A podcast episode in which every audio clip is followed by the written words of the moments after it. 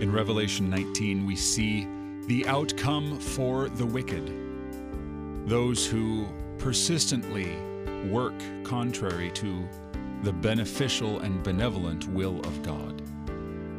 It's sad, uh, but they have been warned. This is the task of the church to continue to warn in our day and age those who would work against God's commands, His standards for basic righteous living.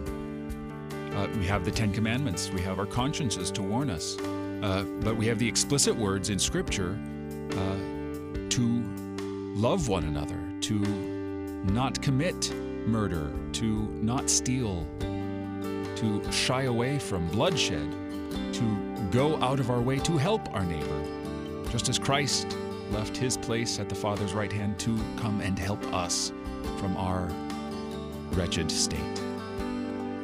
And here you see the birds after battle feasting and gorging themselves on the wicked who fought against God and ultimately lost. So it's our challenge today, even, to continue to warn people turn away, turn away from evil. Do not do this. Your soul is in danger. You're listening to Oratio, part of your morning drive for the soul, here on Worldwide KFUO. Christ for you, anytime, anywhere.